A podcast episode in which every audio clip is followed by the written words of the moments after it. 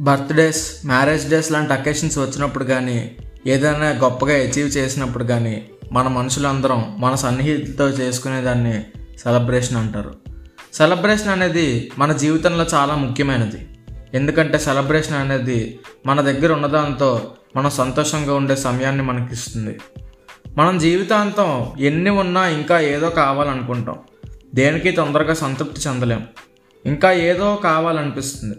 కానీ సెలబ్రేట్ చేసుకుంటున్నప్పుడు మాత్రం ఉన్నదాంతో తృప్తి పడతాం.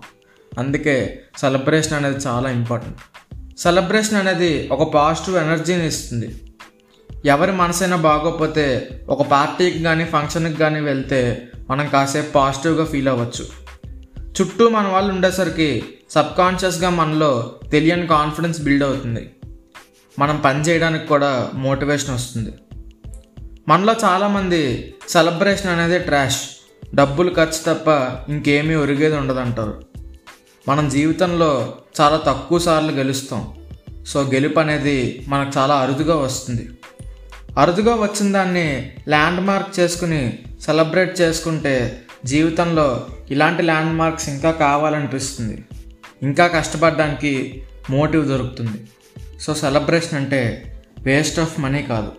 మన లైఫ్లో ఉండే వేస్ట్ని తాత్కాలికంగా మర్చిపోయడానికి ఉపయోగపడే గొప్ప ప్రక్రియ.